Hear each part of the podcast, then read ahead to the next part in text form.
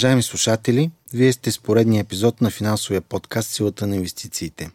Аз съм Теодор Минчев, главен редактор на Инфосток БГ, а днес на гости съм поканил Красимир Орданов, портфолио менеджер в Sky управление на активи. Здравей, Красим. Здравей. Откъде може да дойде следващия черен лебед с главоломен ефект върху финансовите пазари и кои са най-големите заплахи при световната економика в момента според теб? Ами, черен лебед, всъщност, ако кажем, нали, откъде може да дойде черен лебед, той по дефиниция е такъв, че нали, няма как да го предскажеш, всъщност. Няма да е черен лебед. Но да, има доста рискове пред а, пазарите, още световната економика и може би основният за момента е економическото положение в Китай, тъй като самата економика преминава през такива доста големи трансформации и всъщност там проблемът е структурен, не е толкова цикличен, колкото структурен – и се нуждае този целият модел от много дълбоки а, реформи, които обаче всъщност няма как да минат без политически реформи, тъй като а, докато а, в момента управляващата класа нали, а, така държи юздите на политиката, съответно на економиката, то няма как да очакваме някакви, кой знае какви е, големи промени. А, така че Китай е основния, а, основната така риск, рисков фактор като цяло за пазарите. Другият е нарастващият бюджетен дефицит на економиката на щатите. И а, всъщност, ако в един момент, понеже в момента имаме така доста бурен, бурен економически растеж в щатите а, и имаме рекорден бюджетен дефицит, принципно би трябвало да е обратното. Когато имаме рекорден а, много бърз економически растеж, би трябвало в, а, да спада бюджетния дефицит, а ние, имаме, а ние имаме голям бюджетен дефицит там, което означава, че нали, какво ще се случи в когато пък се забави економиката или пък влезе в рецесия. Тоест трябва да има още по-голямо нарастване на дълговете, което всъщност в крайна сметка в един момент ще стане неустойчиво и а, може да доведе до рязко затягане на колоните. А това ако се случи, а, все пак говорим за най-голямата економика в света, ако имаме рязко затягане, балансиране на бюджета, то тогава а, всъщност това ще е много зле за цялата световна економика. Рекордни са задълженията и на щатите. Много се говори там за проблеми, които могат да дойдат от търговски недвижими имоти. А, да, всъщност този сегмент а, търговските имоти а, е така доста назрял проблем тъй като а, след COVID-а Return to Office нали, липсва всъщност и хората искат да продължат да си работят вкъщи и могат да си го позволят, тъй като нивото на безработица е изключително ниско и има недостиг на работна ръка и а, всъщност нали, трудът е в силната позиция да изисква, а не обратното. И поради тази причина всичките офис площи, както и съответно и търговските, които изискват нали, физическо присъствие, страдат много. Това означава, че всъщност всички тези загуби ще се пренесат, върху баланса на банковата система, която от своя страна всъщност може да затегне кредитирането и тя го прави в някаква степен вече. Посоката на пазара се доминира напоследък от политиката на ФЕД. Приключи ли според теб цикъла на повишение на лихвите от резерва и колко дълго според теб ще живеем в среда на високи лихви? Ами много вероятно е всъщност а, да е приключил цикъла на покачване на лихвите. А, това от една страна, поради това, че виждаме, че инфлацията, вече имаме дизинфлация, т.е. намаляване на темпа на, на растеж на инфлация, обаче от друга страна а, не е достатъчно голям, т.е. нямаме връщане към таргетирането от Федерална резерв 2% инфлация, което означава, че те ще искат а, да държат лихвите за продължителен период от време. И напоследък какво виждаме, че всъщност по цялата крива имаме увеличение на, на лихвите, а, въпреки че, че имаме дезинфлационни тенденции в економиката. Но пък тук следва да, да отбележим, че една от, един от, една от причините, други причини за това са всъщност а, рекордния бюджетен дефицит и това, че има и голямо предлагане на държавни ценни книжа от а, страна на Министерство на финансите, на, щатите, което натиска тяхната цена на, надолу. Това предлагане всъщност трябва да се посрещне с търсене от частния сектор, тъй като Федералната резерва свива своя баланс, т.е. не продава ценни книжа, държавни ценни книжа, но пък Когато има падежиращи стари, той не, не увеличава всъщност новите, изкупуването на нови. Това допълнително затяга ликвидността и всъщност а, измуква ресурса, частния ресурс от останалата част от света, както и от частния сектор в Штатите. А, поради тази причина се увеличават цените на държавните облигации на Штатите и имаме едно допълнително затягане на финансовите условия в, в, в САЩ, което означава, че всъщност се покачват вече тук реалните лихви. А, до, докато някъде, може би до февруари месец имахме, а, въпреки че се пока, Федералният резерв много бързо покачваше лихвите, то а, не успяваше този темп да настигне темпа на инфлация. Сега вече имаме обратната ситуация и вече имаме реално всъщност затягане на економическите условия, тъй като когато а, темпа на инфлация спада, нали, имаш за, на макро ниво какво означава това? Темп, темп на спадане на приходите на компаниите – обаче пък ако се качват много бързо разходите по обслужването на този дълг, то тогава профит маржините се свиват и това оказва влияние вече на дългосрочните намерения на компаниите за инвестиции. Подценяват ли пазарите според теб опасността от рецесия с закъснял характер? Историята сочи, че ефекта от увеличение на лихвите се усеща средно след около година от началото на процеса – като се има предвид старта на повишението на лихвите, можем ли да видим рецесия, било то мека или по-дълбока в края на тази или началото на следващата година? И колко силна би била тя според тебе? Ами, счита се, че да, наистина, след година, година и половина от затягане на лихвите започва вече да се усеща реалният ефект върху економиката. Само, че тук имаме малко по-различна ситуация от спрямо миналото. И тя идва по няколко направления. Първо, сега виждаме, че имаме обръщане на кривата, т.е. доходността по краткосрочните държавни ценни книжа е доста по-висока от доходността по дългосрочните. Това какво означава за банковата система? Означава, че тъй като банките се финансират с краткосрочен, краткосрочни средства, краткосрочни депозити, но пък отпускат заеми с дългосрочен характер – то това означава, че те нямат, нямат мотивацията да го правят и би трябвало това нещо да доведе до намаляване на, на заемите, т.е. затягане на финансовите словия, намаляване на заемите, тъй като в крайна сметка, когато се финансираш при по-високи нива, а пък а, отпускаш заеми при по-низки, то това означава по, по-низки печалби, дори и загуби и всъщност банковата система би трябвало да намали кредит, обаче тя не го прави. Защо не го прави? Защото а, всъщност на увеличението на краткосрочните лихви от страна на Федерална резерв не се пренася върху депозитната база на банките. А, и ако всъщност заменим а, така а, краткосрочната доходност по държавните ценни книжа с а, а, депозитите, доходността по депозит, т.е. лихвените проценти по депозитите и, и го съпоставим с а, 10 годишните държавни ценни книжа, ще видим, че всъщност кривата не е обърната, ами тя продължава да е стръмна. Което означава, че банките се финансират при ниски нива и продължават да а, отпускат заеми при по-високи. Тоест, и, и поради тази причина всъщност видяхме много рязко покачване на а, на банковите ценни книжа тук от началото на годината, с изключение, разбира се, на тези регионални банки в Штатите, които всъщност имаше проблеми там.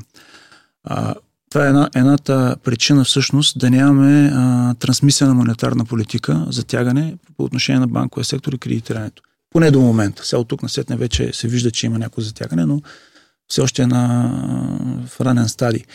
Друга причина, поради която не се усеща затягането на монетарната политика е това, че на огромна част в щатите, особено а, а, ипотеките, лихвите по ипотеките са фиксирани. И в крайна сметка домакинствата не усещат а, разходите по затегнатите, по увеличаването на лихвите. А, и трета, трети а, така канал, по който би трябвало да, да има трансмисия на паричната политика, но всъщност няма, това е по отношение на заемите на корпоративния сектор. А, ако наложим а, заеми, а, средния лихвен процент, който плащат компанията Standard Poor's, спрямо а, федералната лихва на Федерална резерв, основната лихва на Федералната резерв, ще видим, че те са в тясна корелация до, може би, до откакто започна в момента затягането на, на паричната политика. А, и откакто започна затягането от миналата година, в началото, по-скоро края на 21-а, то а, виждаме, че има а, така разлика в а, тези лихвени проценти. А, някъде около 3% е ефективната лихва, които плащат а, компаниите от S&P, докато виждаме, че сега в момента нали, основната лихва е близо 5%, 5% и нагоре. А, всъщност тук нямаме отново затягане на финансовите условия по отношение на а, приходите и разходите на Уолл Стрит. А, и още един фактор има, че в крайна сметка а, половината от дълга под формата на облигации, който дължи Уолл Стрит, компанията от S&P, а, падежа му е след 30-та година. Тоест няма, няма така, а, как да кажа, нали, незабавна нужда, незабавна нужда от рефинансиране на задълженията и поради тази причина все още компаниите не усещат това бреме. Докато сме на темата за компаниите, връщайки се към печалбите на компаниите, като че ли има едно а, свръхочакване за следващата година. Статистиката сочи, че компаниите от S&P търгуват при бъдещо съотношение средно от над 20 в момента, което е доста над дългосрочното от примерно 16-17. Ще има ли разочарование на пазара, ако компаниите не успеят да посрещнат тези завишени очаквания? Да, разбира се, това е а, голям рисков фактор, но това би, би, би, би се получило така в случай, че имаме рецесия и в крайна сметка а, тези очаквания, които са калкулирани в цените, не се материализират.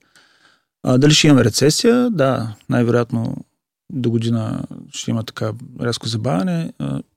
След да, да отбележим, че всъщност миналата година имаше две поредни три месеца на свиване на брутния вътрешен продукт, което според мен всъщност е абсолютна класическа дефиниция за рецесия. Но те не обявиха рецесия. Но в крайна сметка да, тъй като а, там а, регу, регулатора, който всъщност отговаря за тези, за определенето на, на кризите, гледа всъщност и безработица, т.е. трябва да има увеличение на безработицата.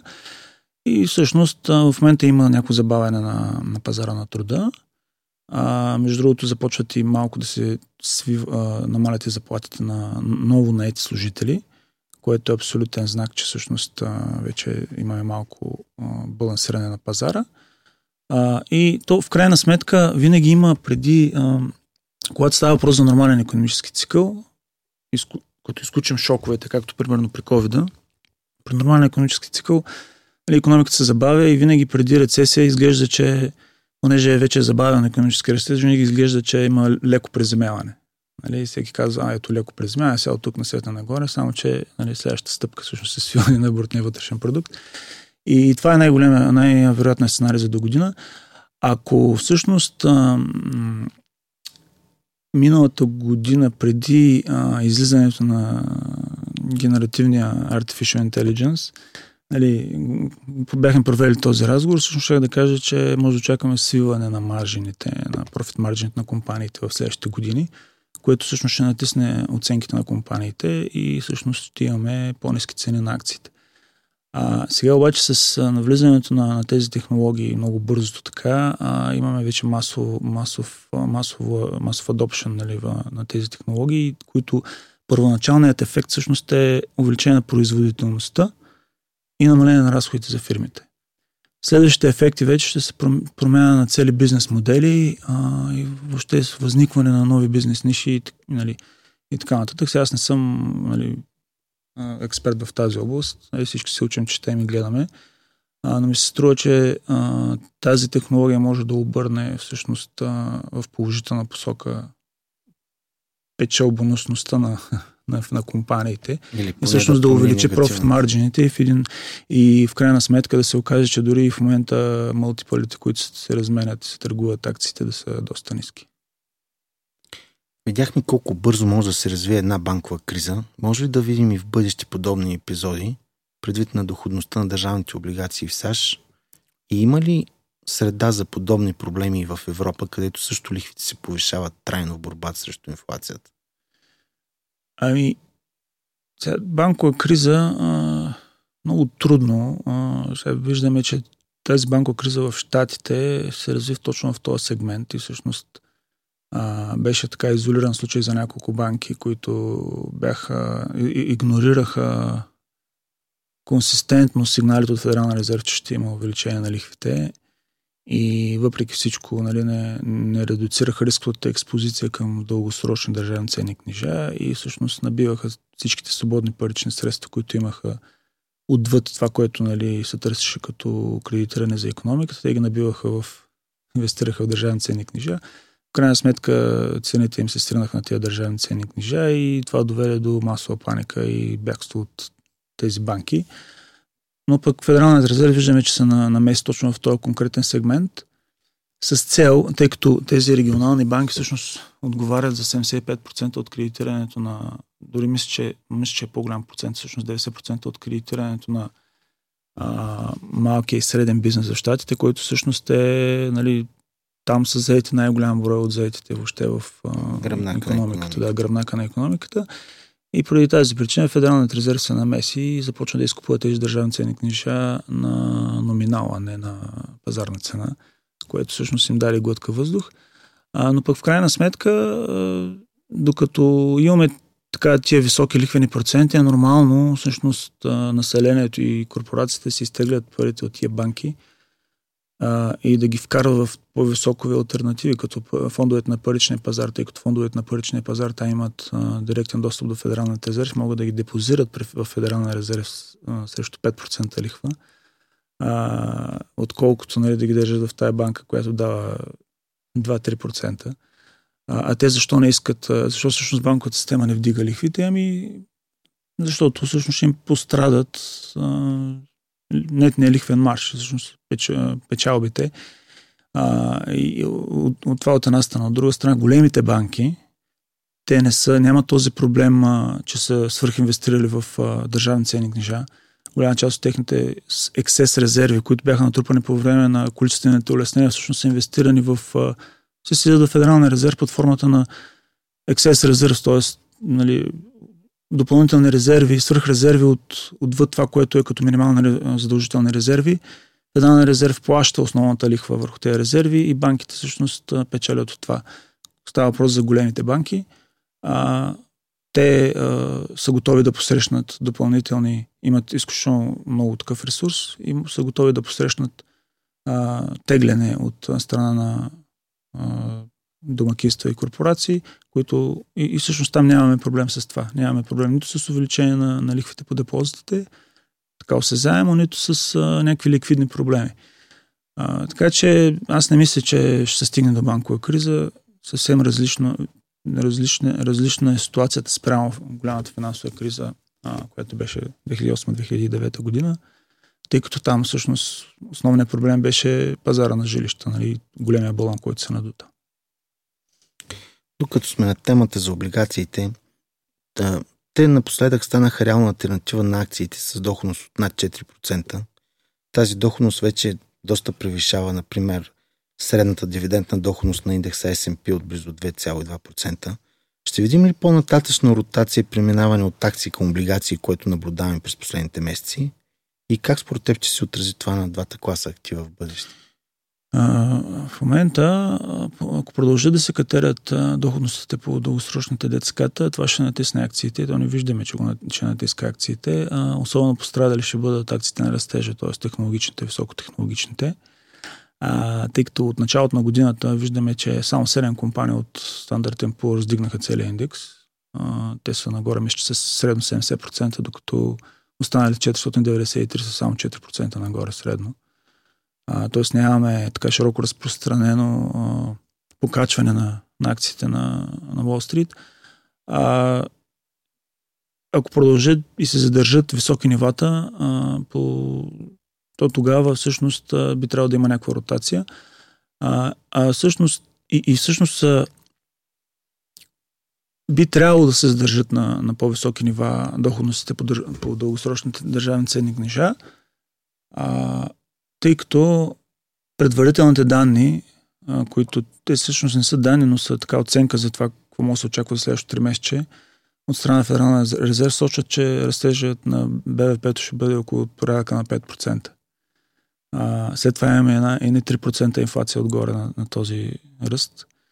А, и всъщност ако съм, съм малко теоретично ще прозвучи, но има едно уравнение на Фишер, всъщност, което е много, много така а, работи по отношение на оценката на 10 годишните държавни ценни книжа, като казва, че номиналната лихва по тези книжа би трябвало да е равна нали, на реалната лихва плюс и на инфлация. А пък реалната лихва се определя от економическия растеж.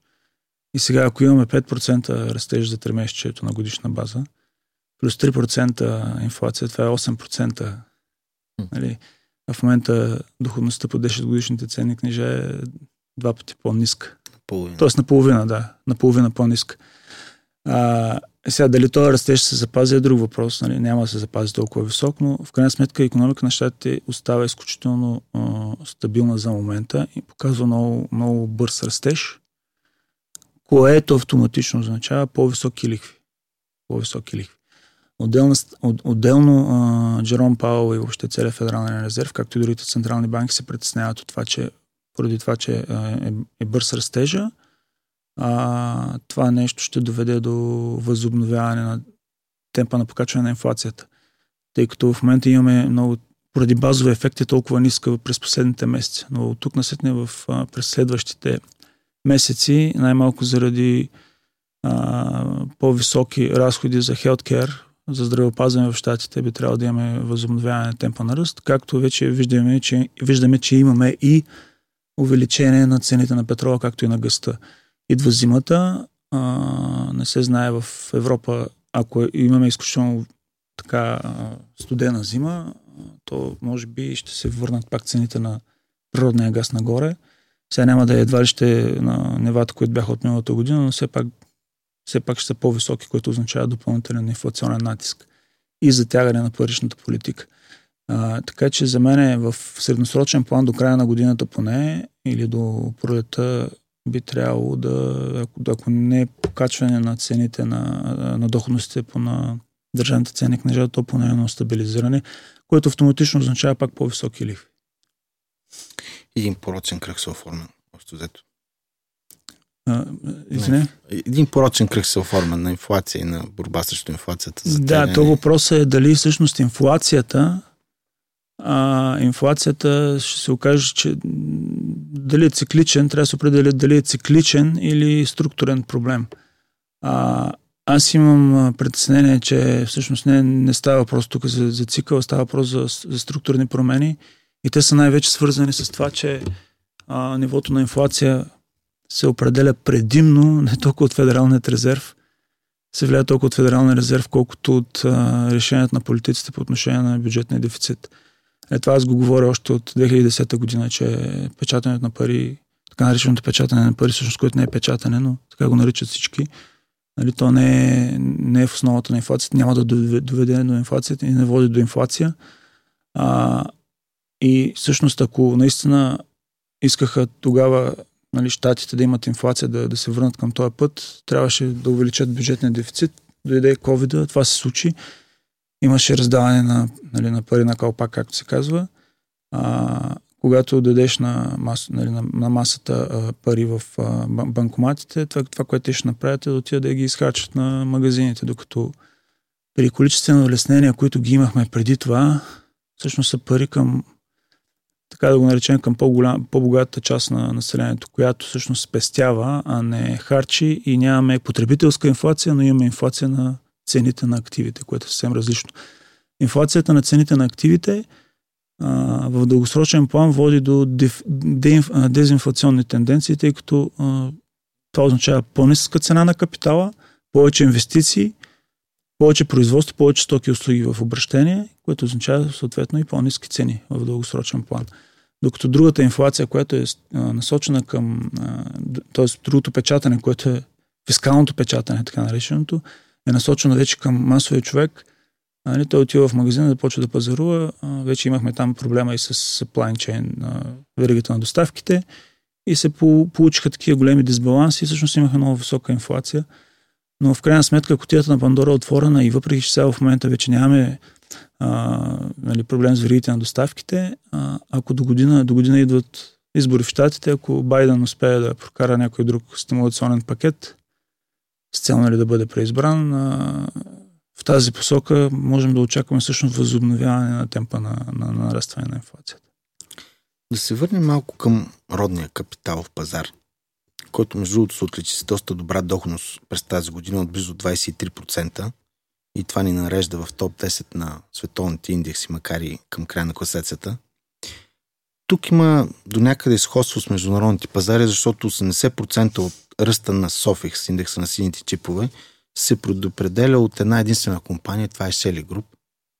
А докато проблемите остават и ние същи, ниска ликвидност, липса на чужестранни инвеститори и така нататък, какво може да очакваме от нашия пазар, примерно с хоризонт следващата една година и може ли той да бъде нещо като остров на спасение, ако видим натиск на международните пазари?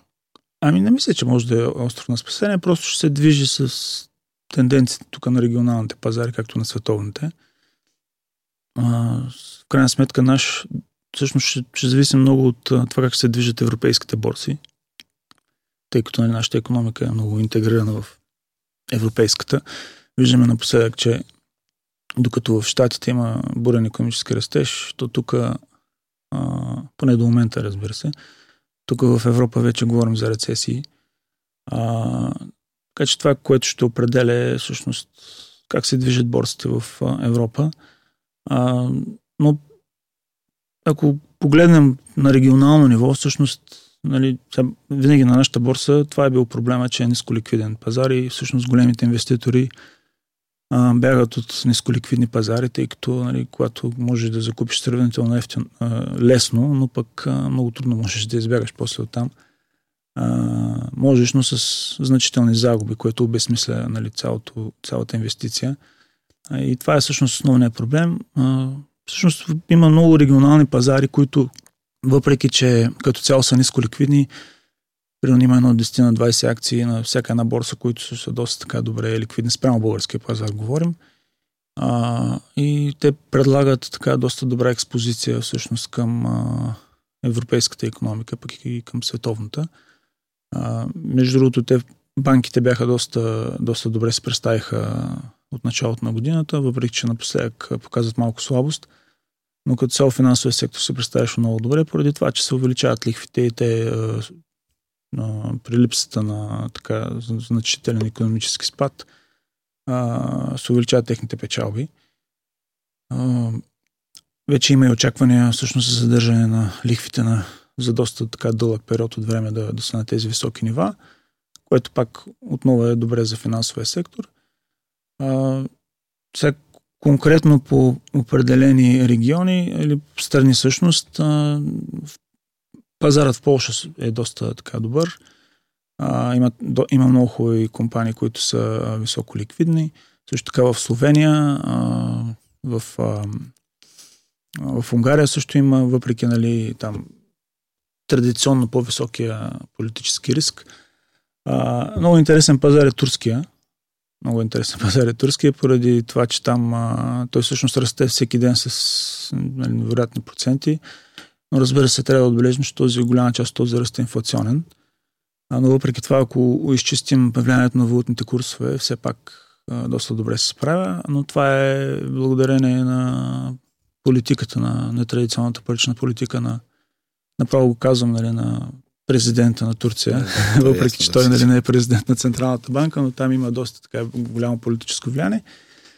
А, и всъщност Ердоган успяваше да, да нали, изключително много стимулираше въд, експанзията на банков кредит на вътрешния пазар.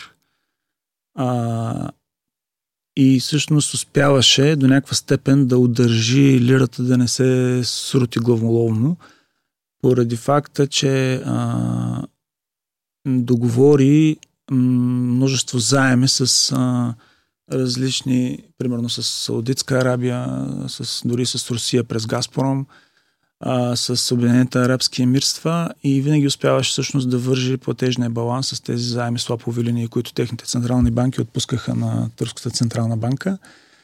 А, и всички знаят, нали, че това не може да продължава вечно, защото пък а, от друга страна започнаха а, чужите инвеститори да теглят изключително много ресурси от там, поради това, че нали, то е ясно, че това не е устойчиво, не може да продължава с такива бесни темпове да се увеличава паричната маса.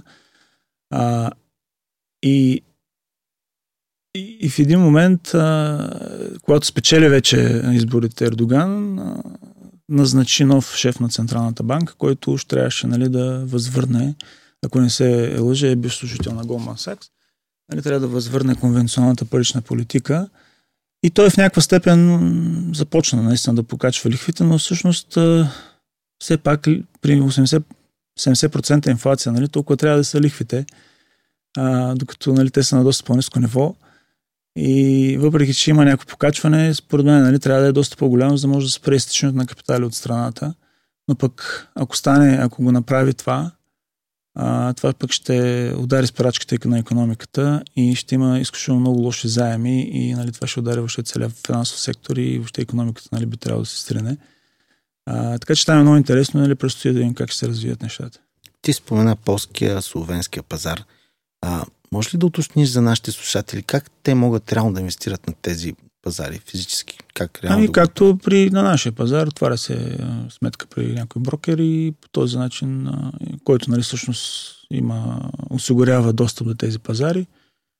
А, и пак си има платформи и също може да се ползват тези платформи и директно да се инвестира на него или пък с телефонен разговор през брокера.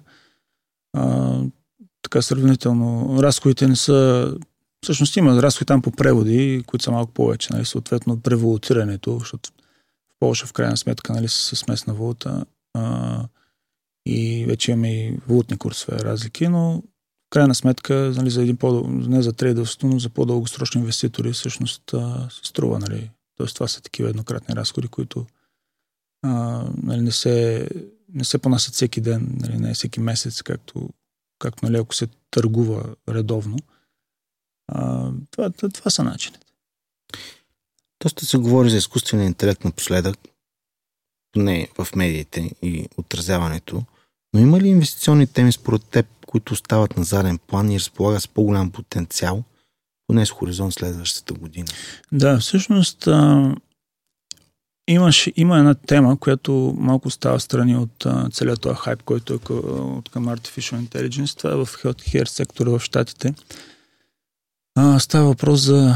Сега тук малко съм не запознат с дефинициите, но а, лекарства GLP-1, така се казват, които а, действат, а, те са против а, така за отостяване, така да го наречем, действат така, че а, когато бъдат погълнати, а, съответно а, апетитът за, за хранене намалява и а, това означава, че те са много ефективни.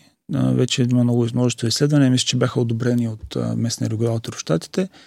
А, много са ефективни за особане на, за масово особане на населението. А, знаем, че нали, има, има, особено в Штатите има доста голям проблем с а, свръхтеглото.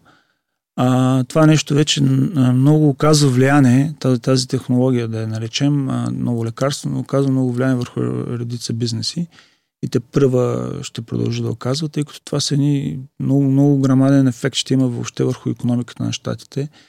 А, дори ако, ако го разгледаме от плоскостта, нали, ще, ще има дори намаление нали, на консумацията на определени видове храни, а, ще има търсене на, на други видове храни, ще, особено пък фастфуд сегмента, според мен, ще бъде много пострадал и тук веднага нали, се сещам за а, Макдоналдс и, и всичките там по веригата. А, много интересно е, че примерно а, една от тези компании всъщност е а, датска, Ново Нордиск. И тя става вече толкова голяма, че а, всъщност е структура определяща за економиката. И вече там се говори, че а, Централната банка има изключително много затруднения това да държи фиксиран валутния курс само единствено поради тази компания, тъй като има много голямо търсене за нейните продукти и тя продава в Штатите и трябва да обърне всъщност всичките тази валута в местната валута. И това оказва влияние на паричната политика на Централната банка. А, така че това са такива вече второстепенни ефекти, но пък са нали, доста интересни. А, тази технология, а, така, и въобще тези, всичките тези акции а, на компании, които се занимават с с тази технология и с тези лекарства имат доста голям потенциал да растеш. Да поговорим малко и за суровините, които изглеждат до някъде изолирани от очакванията за сценарии с мека или без рецесия. Според теб, а, приключи ли супер цикъла при суровините или сме просто във временен застой? И какво очакваш да се случва с цените на петрола и златото, примерно? Ами аз не мисля, че има супер цикъл, а, тъй като пак проблемът там е структурен и пак идва от Китай. А, всъщност Китай от, отговаря за половината търсене на мед, половината търсене на а, всякакви други такива индустриални а, метали. И когато а, там вече е очевидно, че иск, а, искат да променят целият економически модел, т.е. който да е базиран на растеж на база инфраструктурни инвестиции и имотния сектор, а, това означава много, много стагниращо и въобще много слабо търсене по отношение на суровините. А, ако економиката на Китай а, продължи да буксува, това означава ниско търсене на, на петрол. Всъщност, западни економисти нон-стоп призовават а, Китай да промени целият економически модел, който да е базиран както на Запад, а, базиран на вътрешно потребление, не толкова на имотен сектор, инвестиции и износ. Но това е в... А, вече Ши Джинпинг каза, нали, че не може да се разчита на това, тъй като това противоречи на а, идеолог, неговата идеология а, и на уелферизъма. Т.е. той е против уелферизъма, този, който е в а, Западна Европа. И това, което трябва Китай, Китай да направи, е да продължи да стане индустриална суперсила в а, областта на Artificial Intelligence, въобще производствения сектор и да продължи да бъде а, фабриката на света. Това, което той иска, това, и всъщност един от начините е да продължи, според него е да продължи а, да се инвестира в, а, в това, в, в тази, в производства, а не във вътрешно потребление. Което означава много по-низко търсене на, примерно, на петрол. Тъй като си, нали, ако, ако, ако си представим, че в момента, както е, колко е, 40% от а, економиката на Китай е вътрешно потребление, а 40%, а в Штатите 70%. Ако 40 на 70 отиде в Китай, това са милиарди, там колко вече са и 200-300 милиона, а, това означава изключително грамаден ръст на търсенето на петрол, въобще на горива, на енергия. Но нали, ако липсва тази пренастройка, всъщност ще продължи да бъде сегашното положение. Т.е. на по-ниска, ниско търсене на петрол. И аз миналата година а, всъщност очаквах нали, да има доста голям, голям ръст на петрола, тъй като имаше много голям дефицит. А, но една от, един, едно от допусканията беше, че Китай ще се върне към стария економически модел и всъщност ще има голямо търсене на петрол и това ще натисне цената нагоре. Но виждаме, че това не се случи. А, и то не се случва, защото а, всъщност Ши Джинпинг искаше да убие а, имотния сектор, тъй като имаше много грамадно увеличение на цените на имотите, много голям балон. А, неговата политика, а, нали, казва той, а, имотите не са за спекулация, за живеене. Нали? И всъщност а, не е приемливо от него гледна точка да има голямо нарастване на цените на имотите. И те го направиха. И те го направиха, да. Но това всъщност при положение, че а, много голяма част от економиката им е точно тези инвестиции в имотите, това всъщност натисна економическия растеж и, и, и там проблемът е много голям, тъй като и в отделните провинции бюджетите са изключително продънени. А, те са предфалит много от тези провинции и а, те първо предстои да видим как всъщност ще се случат нещата там, как ще се изчистят тези дългове. Единствена последната спирка, всъщност, която може да спаси временно положението е баланса на централното правителство, което всъщност не е толкова задлъжняло за момента а, ако продължат да стимулират по този начин, а, ще има някакво закрепане, т.е. няма да има някакъв феноменален спад или нали, нещо лиман момент, нали, както го наричат за китайската економика. Но пък в крайна сметка продължаване на, на, старите, на стария економически растеж, базиран на инвестиции в имоти инфраструктура, няма да доведе до, до дългосрочен такъв, до дългосрочен растеж, тъй като някъде до, може би до до 2010 година Китай имаше много голяма нужда от инфраструктурни инвестиции, имаше недостиг на, на жилища А, и, и заради това всичките тези инвестиции бяха изключително плодородни, а, генерираха много голям економически растеж. След това обаче таргета на Комунистическата партия, партия остана същия, 4-5% на година 6%, а, но пък те продължиха с същите инвестиции при положение, че вече няма, няма, няма нужда от такива.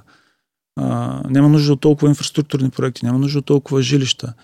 А, но въпреки това те продължиха да го правят и това е мудрия растеж, тъй като тук вече нали, никой не може да избяга от економическия закон на намаляваща възвръщаемост.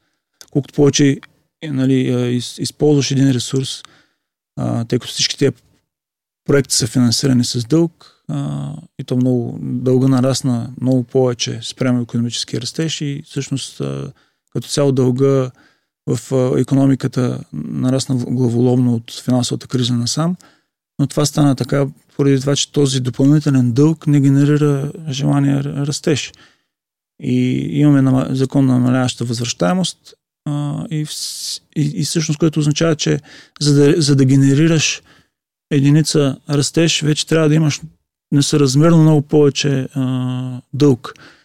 Следващата пределна единица растеж трябва с още по-голям от предния дълг. И, и това е неустойчиво, те го виждат в момента и искат всъщност да променят нещо. Все още не ни е ясно на всички нали, какво точно ще променят, а, но предстои да видим там, какво ще се развие. И накрая на нашия разговор един въпрос, който задавам на всички наши гости. Ти лично в какво държиш своите спестявания? Ами аз моите спестявания в различни активи, като цяло, принципно съм по, нали, малко по-късния срока на държане. А, гледам повече, а, повече трейдинг да, да правя. Сега като нали, това не става просто тук за дей трейдинг, но а, поради всъщност моето виждане за нещата е, че следващите поне 10 години а, пазарите ще се движат в широки граници. А, по-скоро това е един от основния, а, основния сценарий. Единственото нещо, което може да промени тази, тази моя визия за, за бъдещето е всъщност изкуственият интелект. А, нали, но за момента, за момента се, се придържам тази линия, че всъщност в следващите може би 10 години, а, подобно на 70-80 години, пазарите ще се движат в така едни големи широки граници и в крайна сметка, ако теглиш чертата и, и така дисконтираш с нормата на инфлация през това време, а, според мен инвестициите в акции би трябвало да, да са на губещата страна. Добре, Краси, благодаря ти за този полезен разговор. Пожелавам ти много успехи в бъдеще. Благодаря и аз.